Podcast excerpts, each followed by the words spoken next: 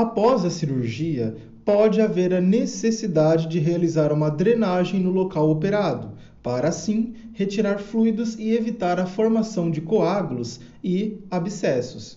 Desse modo, poder monitorar a drenagem permite que o indivíduo também fique de olho em qualquer complicação após a cirurgia.